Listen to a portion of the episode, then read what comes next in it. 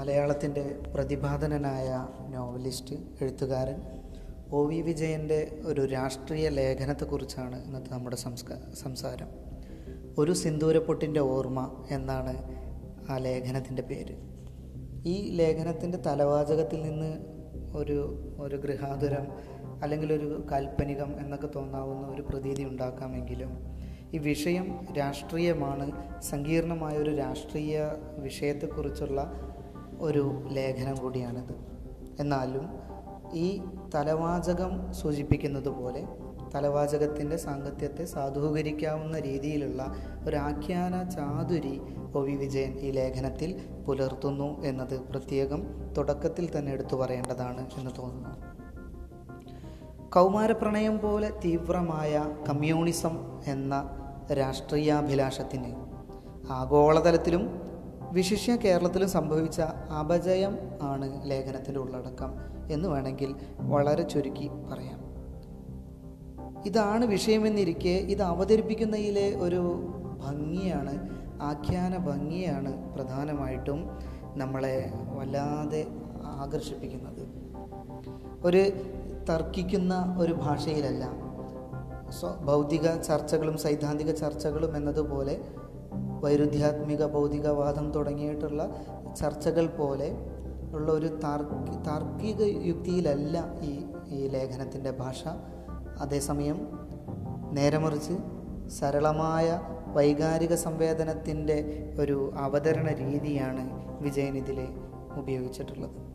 നമുക്ക് ഈ വിഷയങ്ങളോടൊക്കെ ചിലപ്പോൾ പലപ്പോഴും വിയോജിപ്പുകൾ ഉണ്ടാവാം. ആ വിയോജിക്ക് വിയോജി വിയോജിപ്പ് നിലനിൽക്കുമ്പോഴും നമ്മൾ വിയോജിക്കുമ്പോഴും നമ്മൾ വല്ലാതെ വശീകരിക്കുന്ന ഒരു രചനാ സൗ സൗകുമാര്യത വിജയൻ ഈ രാഷ്ട്രീയ ലേഖനത്തിൽ സൂചിപ്പിക്കുന്നു.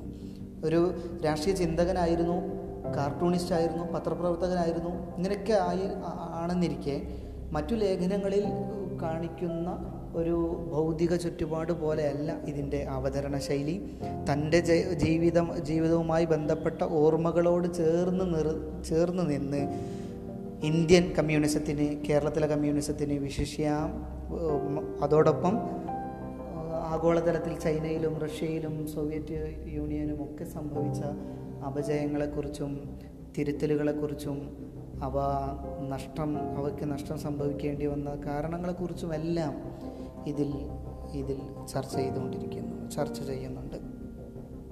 നമുക്ക് ലേഖനത്തിലേക്ക് പൂർണമായിട്ടും കിടക്കാം. ഇടതുപക്ഷ സഹയാത്രികനായിരുന്നു ഒ വി വിജയൻ. ഇടതുപക്ഷ സൈദ്ധാന്തികനാണെന്ന് പറയാം. എന്നാൽ ഇടത് തന്റെ ഇടതുപക്ഷ മനസ്സിനേറ്റ ഒരു ക്ഷതം ഒരു നഷ്ടപ്രണയം വിഷാദം പോലെ ഒരു വല്ലാതെ മനസ്സിനെ ഉല ഉലച്ച ഒരു രാഷ്ട്രീയ ഗൃഹാതുരത്വമാണ് വിജയൻ ഈ ലേഖനത്തിൽ എഴുതുന്നത് എന്ന് വേണമെങ്കിൽ പറയാം. ഭാരതീയ കേരളത്തിന്റെ സോറി ഇന്ത്യയുടെ ഒരു ചുറ്റുപാടിലുള്ള ഭാരതീയ സവിശേഷ പാകത്തിലുള്ള ഒരു കമ്മ്യൂണിസം ആയിരുന്നു കേരളത്തിന് ഏറ്റവും അനുഗുണമായത്. എന്നാണ് ഒ വി വിജയന്റെ സിദ്ധാന്തം. ആ സിദ്ധാന്തത്തെ വലിയ കോലാഹലങ്ങളൊന്നുമില്ലാതെ സ്ഥാപിച്ചെടുക്കാനുള്ള ശ്രമമാണ് ഈ ലേഖനത്തിൽ അദ്ദേഹം കാണിക്കുന്നത്. വിപ്ലവം മാത്രമല്ല വിപ്ലവം മാത്രമല്ല അതിന്റെ സാന്ദർഭികവും അപൂർണവുമായ ചില നിറവേറലുകൾ മാത്രമായിരുന്നു റഷ്യയിലും ചൈനയിലും ഒക്കെ നടന്നത് എന്ന് ഒ വി വിജയൻ നമ്മെ ബോധ്യപ്പെടുത്തുകയാണ്. അപ്പോൾ തഞ്ചാവൂരിൽ കോളേജിൽ പഠിപ്പിക്കുന്ന കാലത്ത് ആയിരത്തി തൊള്ളായിരത്തി കേരളത്തിലെ മന്ത്രിസഭ ഇന്ത്യയിലെ തന്നെ ആദ്യത്തെ കമ്മ്യൂണിസ്റ്റ് മന്ത്രിസഭ ഇ എം എസ് നമ്പൂതിരിപ്പാടിന്റെ നേതൃത്വത്തിൽ ഇ എം എസിന്റെ നേതൃത്വത്തിൽ ഭരണത്തിലേറുമ്പോൾ അതിന് സാക്ഷ്യം വഹിക്കാൻ താൻ ഉണ്ടാവണം എന്ന് പറഞ്ഞ് അവിടെ കാരണം ബോധിപ്പിച്ചുകൊണ്ട് വിജയൻ നാട്ടിലേക്ക് തിരിക്കുകയാണ്. തന്റെ കുടുംബകാര്യമാണ് എന്നാണ് അവിടെ അവിടെ അവതരിപ്പിക്കുന്നത്. കുടുംബകാര്യമാണെന്ന് അവതരിപ്പിച്ച് പറഞ്ഞ പാലക്കാട് കർഷക തൊഴിലാളികളുടെ കൂടി കുടുംബകാര്യമാണ് എന്ന അർത്ഥത്തിൽ മുൻനിർത്തിക്കൊണ്ടാണ്. അങ്ങനെ തന്റെ ജീവിതവുമായി എത്രമേൽ ഇത് ചേർന്ന് നിൽക്കുകയാണ് എന്നത് ഒ വി വിജയൻ ഒരു കഥയുടെ സൗകുമാര്യതയോട് ആഖ്യാന ചാതുര്യയോടുകൂടെ ഇതിൽ അവതരിപ്പിക്കുന്നുണ്ട്. ആഖ്യാന ചാതുരിയോടുകൂടെ. ഓക്കെ. അതിൽ അങ്ങനെ ആ കാഴ്ചകൾ കണ്ടു നിൽക്കുമ്പോൾ പറയുന്ന ഒരു ഒരു കാര്യം വളരെ പ്രത്യേകമാണ്. ഇ എം എസിന്റെ സംഭാഷണം സോറി പ്രഭാഷണം സത്യപ്രതിജ്ഞ കഴിഞ്ഞ് നിൽക്കുന്ന തിരുവനന്തപുരത്ത് സത്യപ്രതിജ്ഞയ്ക്ക് ശേഷം നടന്ന ഒരു പ്രക്ഷേപണത്തിൽ പ്രഭാഷണത്തിൽ അദ്ദേഹം പറയുന്നുണ്ട് ഞങ്ങൾ ഇഷ്ടപ്പെടാത്ത ഒരു ഭരണഘടനയ്ക്ക് കീഴിലാണ് ഞങ്ങൾ പ്രവർത്തിക്കേണ്ടി വരുന്നത് എന്ന്. അത് വിജയനമല്ലാതെ വിജയനെ അലട്ടുന്നുണ്ട്. എന്താണ് അങ്ങനെ ഒരു ഒരു ഒരു ഒരു ഒരു പറച്ചിൽ? ഭരണഘടനയിൽ എന്തായിരുന്നു അനിഷ്ടമായിരുന്നത് ആ അനിഷ്ടത്തെ നേരിടാൻ കമ്മ്യൂണിസ്റ്റ് പാർട്ടിക്ക് എന്താണ് ചെയ്യാനുണ്ടായിരുന്നത്? പിന്നെയും വിജയം ചോദിക്കുകയാണ് തെരഞ്ഞെടുപ്പിലൂടെ അധികാരം പിടിച്ചു പറ്റിയത് അനിഷ്ടമായിരുന്നോ തെരഞ്ഞെടുപ്പിലൂടെ വന്ന അധികാരത്തെ പ്രയോജനപ്പെടുത്തുന്നത് അനിഷ്ടമായിരുന്നോ എന്തായാലും അതിനൊരു ഉത്തരം അവിടെ പറയുന്നില്ല. അവസാനം ആ പാരഗ്രാഫ് ആ ഒരു വിവരണം ആ ആ സന്ദർഭം അവസാനിപ്പിക്കുന്ന എങ്ങനെയാണ്? ഇരുളുന്ന തെരുവിലൂടെ പ്രകടനം കോട്ട മൈതാനത്തേക്ക് നീങ്ങി എന്നാണ് വിജയൻ അവിടെ സൂചിപ്പിക്കുന്നത്.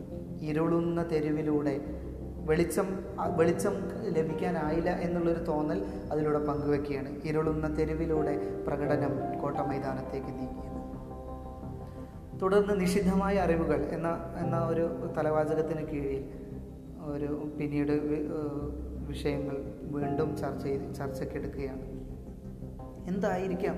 യഥാർത്ഥത്തിൽ കമ്മ്യൂണിസത്തിന് സംഭവിക്കുന്ന പ്രശ്നങ്ങൾ എന്തൊക്കെയെന്ന് വീണ്ടും വീണ്ടുമുള്ള ഒരു ചർച്ചയാണ് ആലോചനകളാണ്.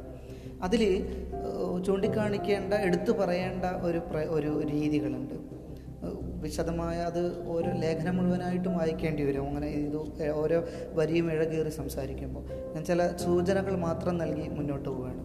തെറ്റിനെ തെറ്റായി കണ്ടിട്ടും തെറ്റിനെ കരുപ്പിടിച്ച കരുപ്പിടിപ്പിച്ച മനസ്സിനെ ന്യായീകരിക്കുന്നതിലൂടെയാകട്ടെ അത്യാഹിതങ്ങൾക്ക് വഴിപ്പെടുകയും ചെയ്യുന്നു എന്നാണ് ഈ ഒരു തുടർന്നു പോരുന്ന പ്രശ്നത്തെ ഇതിനുള്ളിൽ സംഭവിക്കുന്ന പ്രശ്നത്തെക്കുറിച്ച് വിജയൻ സൂചിപ്പിക്കുന്നത്. അതുപോലെ കം കേ- ഇന്ത്യൻ കമ്മ്യൂണിസത്തിന്റെ അധികാരപദം കേരളത്തിലാണ് ആദ്യമായിട്ട് സ്ഥാപിക്കപ്പെട്ടത്. ഈ സ്ഥാപനത്തിന്റെ വെല്ലുവിളികളോട് സൃഷ്ടിപരമായി അഥവാ ക്രിയാത്മകമായി ക്രിയേറ്റീവായി പ്രതികരിക്കുവാൻ നമ്മുടെ കമ്മ്യൂണിസ്റ്റ് പ്രസ്ഥാനത്തിന് കഴിയാതെ പോയതിൽ നിന്ന് അതിന്റെ മന്ദഗതിയും തളർച്ചയും തുടങ്ങുന്നു എന്ന് വിജയൻ ഉയർത്തി കാണിക്കുന്നു. ഇത് ഇത് ഇത് ഈ ലേഖനത്തിന്റെ ഒരു പ്രധാനപ്പെട്ട ഭാഗമാണെന്ന് തോന്നുന്നു. വിജയന്റെ ചിന്തകൾ പങ്കുവയ്ക്കുന്നതിൽ പ്രധാനപ്പെട്ട ഭാഗമാണ് എന്ന് വേണമെങ്കിൽ നമുക്ക് ചൂണ്ടിക്കാണിക്കാം. എന്ന് പറഞ്ഞാൽ സാത്വികത ധർമ്മം സ്വതസിദ്ധമായ അഭിമുഖത ഉള്ളതാണ് ഇന്ത്യൻ മനസ്സ് അഥവാ ഹൈന്ദവ മനസ്സ് എന്ന് അദ്ദേഹം തിരുത്തുന്നു. അതിന്റെ നെറികേടുകളും പൊട്ടത്തങ്ങളും ഒക്കെ കണക്കിലെടുത്തുകൊണ്ട് തന്നെ ഞാൻ പറയുന്നു ആയിരത്തി തൊള്ളായിരത്തി പതിനേഴിലെ ആയിരത്തി തൊള്ളായിരത്തി പതിനേഴിലെ വിപ്ലവത്തിന് ശേഷം ലെനിൻ പറഞ്ഞു ഒരു തീപ്പന്തം ഞാൻ മറ്റു ജനതകൾക്ക് എറിഞ്ഞു കൊടുക്കുകയാണെന്ന് യൂറോപ്പിന് തീപ്പന്തം സമുചിതമായിരിക്കുന്നു. ഒവീജയം ചൂണ്ടിക്കാണിക്കുന്നത് നമുക്ക് നീട്ടിപ്പിടിക്കാനുണ്ടായിരുന്നത് തീപ്പന്തമായിരുന്നില്ല. ഭാരതീയ സാത്വികയ്ക്ക് മനസ്സിലാകുമായിരുന്ന കമ്മ്യൂണിസ്റ്റ് നൈതികതയുടെ തിരിവിളക്ക് മാത്രമായിരുന്നു എന്നാണ് വിജയൻ അതിനെ തിരുത്തുന്നത്. എല്ലായിടത്തും വിപ്ലവം മാത്രമല്ല അതിന്റെ സാന്ദർഭികവും പലപ്പോഴും അപൂർണവുമായ ചില നിറവേറലുകളായിരുന്നു എല്ലായിടങ്ങളിലും വിജയം കൊണ്ടുവന്ന് എന്നതിനെ ഉയർത്തി കാണിക്കുകയാണ് അടിവരയിട്ട് മനസ്സിലാക്കി തരികയാണ് വിജയം ചെയ്യുന്നത്. മനസ്സിലാക്കി തരിക എന്നൊന്നും വേണമെന്ന് പറയണമെന്നില്ല. വിജയന്റെ ചിന്തകൾ പങ്കുവയ്ക്കുന്നു. നമ്മോട് നമ്മോട് അതിനെക്കുറിച്ച് വിശകലനം ചെയ്യാൻ ആവശ്യപ്പെടുന്നു എന്ന് മാത്രം മനസ്സിലാക്കിയാലും മതിയാവും. ഇ എം എസ് എന്ന തലവാചക എന്ന സബ് ഹെഡിങ്ങിന്റെ കീഴിൽ പിന്നീട് വിശദീകരിക്കുന്നുണ്ട് ഓരോ കമ്മ്യൂണിസ്റ്റ് സൈദ്ധാന്തികർ. അവരൊക്കെ അവരൊക്കെ ഇന്നില്ലാതെ പോയതിന്റെ നഷ്ടത്തെക്കുറിച്ച്. അവരിന്നുണ്ടായിരുന്നെങ്കിൽ എങ്ങനെയായിരിക്കും ഇതിനോട് പ്രതികരിക്കുക എന്നുള്ള ആലോചനകൾ നടത്തുന്നുണ്ട്. വിജയം പറയുന്നു പല കാരണങ്ങൾ കൊണ്ടും അടിയന്തരാവസ്ഥയോട് തീർപ്പായിരുന്നു. ഒന്ന് ജോലി നഷ്ടപ്പെട്ട് സാമ്പത്തിക ക്ലേശം ഭയവും അനുഭവിച്ചു കഴിഞ്ഞുകൊണ്ടിരിക്കുന്ന ഒരു സമയം. അതുപോലെ സോവിയറ്റ് യൂണിയനോടും വലത് കമ്മ്യൂണിസ്റ്റ് പാർട്ടിയോടും കഠിനമായ വിരോധമായിരുന്നു. വെറുപ്പുണ്ടായിരുന്നു എന്നാണ് പറയുന്നത്. കാരണം അതിന് അടിയന്തരാവസ്ഥയെ പിന്തുണച്ചായിരുന്നു. ആയിരത്തി തൊള്ളായിരത്തി എഴുപത്തഞ്ചിലെ അടിയന്തരാവസ്ഥയെക്കുറിച്ച് നിങ്ങൾക്കറിയായിരിക്കും. വിദ്യാർത്ഥികൾ എന്ന നിലയ്ക്ക് നമ്മൾ അറിയേണ്ട ഒരു സംഗതിയാണ്. അത് നടക്കുന്ന സമയത്ത് ജെ എൻ യുയിലെ ലൈബ്രറിയിൽ പി സി ജോഷി ആർക്കൈവ്സിൽ ഇരുന്നു കൊണ്ട് കെ ദാമോദരനുമായിട്ട് സംസാരിച്ച സന്ദർഭമൊക്കെ എടുത്തുകൊണ്ടാണ് വീണ്ടും അതിനെക്കുറിച്ച് സംസാരിക്കുന്നത്. അതിൽ സഖാവ് ജോഷി രോഗബാധിതനായി കിടക്കുന്ന സമയത്ത് പോയി കാണുന്നുണ്ട്. കാണുന്ന സമയത്ത് ജോഷി എന്നോട് ചോദിച്ചു നീ എന്തെടുക്കുന്നു? പടം വരയ്ക്കുന്നു അല്ലേ? ശരി. നീ ന്യൂ ഏജിൽ വരയ്ക്കും. പക്ഷേ പാർട്ടി അകത്ത് നിന്ന് മാത്രമേ നിന്നെ വരയ്ക്കാൻ സമ്മതിക്കൂ എന്ന് പറയുന്നുണ്ട് എന്ന് പറഞ്ഞാൽ പാർട്ടിക്കുള്ളിലെ ജനാധിപത്യത്തെക്കുറിച്ച് നമ്മെ നമ്മോട് ചിന്തിപ്പിക്കാൻ ചിന്തിക്കാൻ വേണ്ടിയായിരിക്കണം ഒ വിജയൻ അത് സൂചിപ്പിക്കുന്നത്. ഒരു കലയെ കലയെ കലാവൈഭവങ്ങളെ അതിന്റെ എല്ലാവിധ സ്വാതന്ത്ര്യത്തോടു കൂടിയും അനുവദിക്കാൻ കഴിയില്ല എന്നുള്ളൊരു സമ്മതമോ കുറ്റസമ്മതമോ ഒക്കെ ജോഷിയുടെ വർത്തമാനത്തിലുണ്ട് എന്ന് നമ്മൾ വിചാരിക്കേണ്ടിയിരിക്കുന്നു. തുടർന്നും വിപ്ലവത്തിനും വിപ്ലവകാരിക്കും വയസ്സാകുന്നു. അനുകമ്പയ്ക്കും സ്നേഹത്തിനും വേണ്ടി നിലവിളിക്കുന്നു എന്ന് ഒരു ആത്മാലാപനം പോലെ ആത്മവിചാരം പോലെ ആത്മഗതം പോലെ ഒ വി വിജയൻ പറയുന്നതായിട്ടും അതിൽ അതിൽ ഇതിൽ കാണാം. ഈ അനുഭവക്കുറിപ്പിൽ രാഷ്ട്രീയ ലേഖനത്തിൽ കാണാം. പറയുന്നത് വിജയൻ സമർത്ഥിക്കാൻ ശ്രമിക്കുന്നത് അനുകമ്പയുടെ ഈ അനുകമ്പയുടെ വിപ്ലവം വളരെ വ്യാപകമായ പാരസ്പര്യത്തിന്റെയും പങ്കിടലിന്റെയും ഷെയർ ചെയ്യുന്നതിന്റെയും അതുപോലെ രഹസ്യമില്ലായ്മയുടെയും പ്രക് പ്രക്രിയയാണ്. സുതാര്യതയുടെ പ്രക്രിയയാണ്. ആയിരത്തി തൊള്ളായിരത്തി അമ്പത്തിയേഴിൽ നടക്കേണ്ടിയിരുന്നത് അതായിരുന്നു. അമ്പത്തിയേഴ് എന്ന് പറയുമ്പോൾ ഇവിടെ കേരളത്തിൽ അധികാരമേറ്റ ഇടത്ത് നടക്കേണ്ടത് അതായിരുന്നു. ഒരു രാഷ്ട്രീയ മീമാംസകൻ ഒരു പൊളിറ്റിക് പൊളിറ്റി ഒരു പൊളിറ്റീഷ്യന്റെ ഒരു അനിഷ്ട പ്രകടനത്തിന് പകരം ഇ എം എസ് നടത്തേണ്ടിയിരുന്നത് മറിച്ചൊരു പ്രകടനമായിരുന്നു എന്നാണ് വിജയൻ ചൂണ്ടിക്കാണിക്കുന്നത്. ചരിത്രത്തിലേക്ക് തിരിഞ്ഞു നോക്കുമ്പോൾ മാർക്സിയൻ വിധിക്കനുസരിച്ച് ഒരു വിപ്ലവം എവിടെയെങ്കിലും നടന്നിട്ടുണ്ടോ എന്ന് ചോദിക്കേണ്ടി വരുന്നു എന്നും വിജയൻ പറഞ്ഞു വയ്ക്കുകയാണ് അങ്ങനെ മാർക്സിയൻ വിധി മാത്രം അടിസ്ഥാനപ്പെടുത്തി നോക്കുകയാണെങ്കിൽ എവിടെയെങ്കിലും മാർക്സിയൻ വിപ്ലവം നടന്നത് പറയാൻ കഴിയും. എല്ലായിടങ്ങളിലും ഇങ്ങനെ സാന്ദർഭികവും പലപ്പോഴും അപൂർണവുമായി തീർന്ന പല പലതുമല്ല ഉണ്ടായി തീർന്നിട്ടുള്ളത് എന്ന് എന്ന് ഓർമ്മപ്പെടുത്തുകയാണ്. ഒക്ടോബർ വിപ്ലവത്തെയും ഒക്കെ ഉദാഹരിച്ചുകൊണ്ടും ഒക്ടോബർ വിപ്ലവത്തിന്റെ ഓർമ്മകളെല്ലാം പുതുക്കിക്കൊണ്ടുള്ള ഒരു ചോദ്യം നമ്മുടെ മുന്നിലേക്ക് ഇടുകയാണ്. അങ്ങനെ പറഞ്ഞു വെക്കുന്ന ഇതാണ്. അങ്ങനെ മറ്റെന്തൊക്കെയോ മുഴുവനായും മാർക്സിയം മാർക്സിയൻ തിയറികൾ മാത്രമല്ല മറ്റെന്തൊക്കെയോ പ്രാഥമിക ശക്തികളുടെ ഉരസലിലൂടെ പിറന്ന ഭരണമാറ്റത്തെ മാർക്സിയൻ ഗണങ്ങളിൽ ഒപ്പിക്കാൻ പുതിയ അധികാരികളും അവരുടെ പരമ്പരകളും പരമ്പരയും നിർബന്ധിതരാവുകയാണ് ഉണ്ടായത് എന്ന് വിജയൻ ചൂണ്ടിക്കാണിക്കുന്നു. തീരുന്നില്ല. പ്രതീകവൽകൃതമാകുന്ന വിപ്ലവം എന്ന ഒരു തലവാചകത്തിന് കീഴിലായി. ഇല്ല അത് ഓരോ ചൈനയിലെയും റഷ്യയിലെയും ഒക്കെ നടന്ന വിപ്ലവത്തെക്കുറിച്ച് ഓർത്തെടുക്കുകയാണ് വിജയൻ.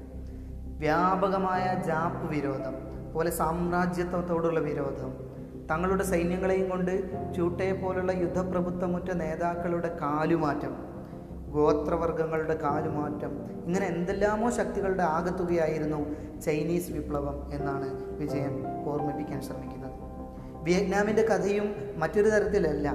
വിയറ്റ്നാമിന്റെ കഥയും അത്ര വിഭിന്നമല്ല എന്നാണ് വിജയൻ ചൂണ്ടിക്കാണിക്കുന്നത്. വിയറ്റ്നാമിന്റെ കഥയും വിപ്ലവ ഗണിതശാസ്ത്രത്തെ ദുർബലപ്പെടുത്തുന്നു. അത് വിയറ്റ്നാമിലെ തൊഴിലാളി വർഗത്തിന്റെ സമരമായിരുന്നില്ല. കമ്മ്യൂണിസത്തിന് വേണ്ടിയുള്ള സമരമായിരുന്നില്ല. പ്രാകൃതവും ശുദ്ധവുമായി സമരം ആദ്യം ഏഷ്യക്കാരനായ അധിപന്മാർക്കെതിരായും അക്രമിയായ വെളുത്ത മനുഷ്യ മനുഷ്യനെതിരായുമാണ് നടത്തപ്പെട്ടത്. സമരത്തിന്റെ ഏറ്റവും രൂക്ഷമായ ഘട്ടം വിയറ്റ്നാമീസ് ജനത അമേരിക്കക്കെതിരെ നടത്തിയ പോരാട്ടമായിരുന്നു എന്ന് ചൂണ്ടിക്കാണിക്കുകയാണ്. തീർന്നില്ല ക്യൂബയിലും സംഭവിച്ചത് പിന്നെന്താണെന്നാണ് ചോദിക്കുന്നത്? ക്യൂബയിലും ഏതാണ്ട് ഇപ്രകാരം തന്നെ നടന്നു. കിഴക്കൻ യൂറോപ്പിനാകട്ടെ സോവിയറ്റ് സൈന്യം വിമോചിപ്പിച്ചു എന്നും പറയുന്നു. പിന്നീട് തുടർന്ന് ചോദിക്കുന്നതാണ് എവിടെയാണ് വിപ്ലവം നടന്നത്? സിമ്പലുകൾ കുറേ സിമ്പലുകളുടെ ബാഹ്യതലത്തിൽ മാർക്സിസത്തിന്റെ ബാഹ്യതലത്തിൽ എവിടെയും വിപ്ലവം നടന്നില്ല. എന്നാൽ മനുഷ്യവികാരങ്ങളുടെ അമൂർത്തതയിൽ മനുഷ്യവികാരങ്ങളുടെ ധാർമ്മികതയിൽ മാർക്സിസ മാർക്സിസത്തിന്റെ ഉൾത്തലങ്ങളിൽ വിപ്ലവം സദാ കൊടുമ്പിരി കൊള്ളുന്നു. അപാരമായ ഈ ഊർജത്തിൽ നിന്ന് വിപ്ലവകാരി മുഖം തിരിക്കുന്നത് എന്തുകൊണ്ട് എന്നുള്ളൊരു ചോദ്യം. കേരളീയ ഇന്ത്യൻ കമ്മ്യൂണിസ്റ്റ് സിദ്ധാന്തങ്ങളെയും കമ്മ്യൂണിസ്റ്റ് രീതിശാസ്ത്രങ്ങളെയും എല്ലാം മുൻ മുന്നോട്ട് വെച്ചുകൊണ്ട് വിജയൻ ചോദിക്കുകയാണ്. പ്രശ്നം അവസാനത്തിൽ അത് ഈ ലേഖനത്തിന്റെ അവസാനത്തോട് അടുക്കുമ്പോൾ വിജയം ഉന്നയിക്കുന്ന വിഷയതാണ്. പ്രശ്നം ഇന്നും അവശേഷിക്കുന്നു. ആയിരത്തി തൊള്ളായിരത്തി അമ്പത്തി ഏഴിലെ ഉത്തരം നിഷേധിപ്പിക്കപ്പെട്ട നിഷേധിക്കപ്പെട്ട ചോദ്യമാണത്. സ്വതന്ത്രമായ സമ്മതിയിൽ ഹൈന്ദവമായ സാത്വികതയിൽ ഭാരതത്തിന്റെ പ്രാചീനതയിൽ സ്വതന്ത്രതയുടെ തുറസിൽ മാസിസത്തിന്റെ അമൂർത്തമായ ഊർജത്തെ പ്രവേശിപ്പിക്കുകയായിരുന്നു ആയിരത്തി തൊള്ളായിരത്തി അമ്പത്തി ഏഴിന്റെ ചരിത്രപരമായ കടമ. അതായിരുന്നു ചെയ്യേണ്ടിയിരുന്നത് എന്നാണ് വിജയം പറയുന്നത്. ആ കടമയിലേക്ക് തിരിച്ചു പോകാൻ കഴിയാത്തിടത്തോളം കാലം അച്ചടക്കവും ശുദ്ധീകരണവും മേൽപ്പറഞ്ഞ താന്ത്രിക സംതൃപ്തിയിൽ മാത്രം കലാശിക്കും എന്ന് പറഞ്ഞുകൊണ്ട് വിജയൻ ലേഖനം അവസാനിപ്പിക്കുകയാണ്. ഇത്രയും തന്നെയാണ്. ഒരു കാർട്ടൂണിസ്റ്റിന്റെ സാന്ദർഭിക കടാക്ഷങ്ങളും അതുപോലെ വിജയന്റെ സ്ഥായിയായ ദാർശനിക വിഷാദവും അസാധാരണമായ പദയോജനകളുടെ ആകസ്മികമായ വളരെ ആക്സിഡൻഷ്യലായ വിന്യാസവും ഈ ലേഖനത്തിന് മാറ്റുകൂട്ടുന്നു എന്ന് വേണമെങ്കിൽ പറയാം. അതോടൊപ്പം ഒരു ഈ ആദ്യമേ സൂചിപ്പിച്ചതുപോലെ കമ്മ്യൂണിസം എന്ന വളരെ ഒരു കൗമാര പ്രണയം പോലെ തീവ്രമായ ഒരു രാഷ്ട്രീയാഭിലാഷത്തിനെയും ആഗോളതലത്തിലും പ്രത്യേകിച്ചും കേരളത്തിൽ സംഭവിച്ച ഒരു അപജയത്തെക്കുറിച്ച് ഒരു പുനരാലോചന കൂടിയാണ് ഒരു പുനർവിചിന്തനം കൂടിയാണ്. തന്റെ തന്നെ വൈയക്തികമായ ചില നിമിഷങ്ങളോട് ചേർത്ത് വെച്ച് വളരെ ആഖ്യാന ഭംഗിയോടുകൂടെ വിജയൻ ഈ ലേഖനത്തിൽ സൂചിപ്പിക്കുന്നത്. ഒരു രാഷ്ട്രീയ ലേഖനം ഒരു അനു സ്മരണ അതോടൊപ്പം ഒരു ഒരു ഒരു നാടിന്റെ ഒരു പ്രസ്ഥാനത്തിന്റെ ഒരു പ്രത്യയശാസ്ത്രത്തിന്റെ ചരിത്രം കൂടിയായി ഇത് മാറുന്നു. ആ അർത്ഥത്തിൽ എഴുത്ത് വിജയിക്കുന്നു എന്ന് പറഞ്ഞു വയ്ക്കാം. നന്ദി.